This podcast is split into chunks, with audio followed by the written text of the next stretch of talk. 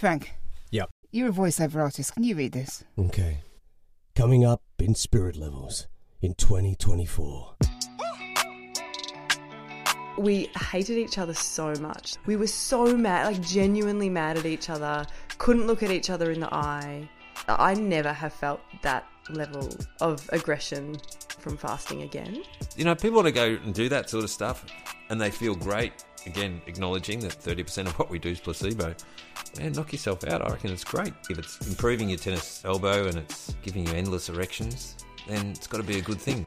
My eldest daughter was going through some really, really big things. She had grown up within my music industry life. When she started to get into trouble herself, I realized as I was with alcohol, there is no way that I could be the size that I needed to be in my internal landscape to meet her needs.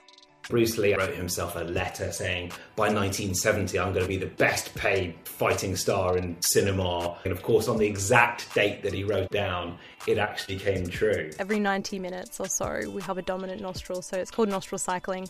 But you can test it at any time. You just close gently one nostril and take a breath in, like I'm doing now. See what it feels like, then do the other one, and you'll feel that one is evidently clearer than the other, and that will move through the day. They actually went out and they tested the very best relationships, which they called the masters, and they tested the very worst relationships, which they called the disasters.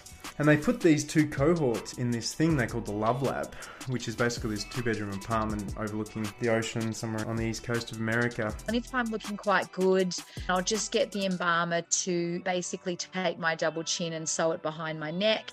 I'm using NLP on you now, Jenny. Where are you? You are naked, you are sweating, you're surrounded by strange people. That all sounds very interesting, Jenny. Yep, you can turn that voice off now. Okay. You sure? Yep.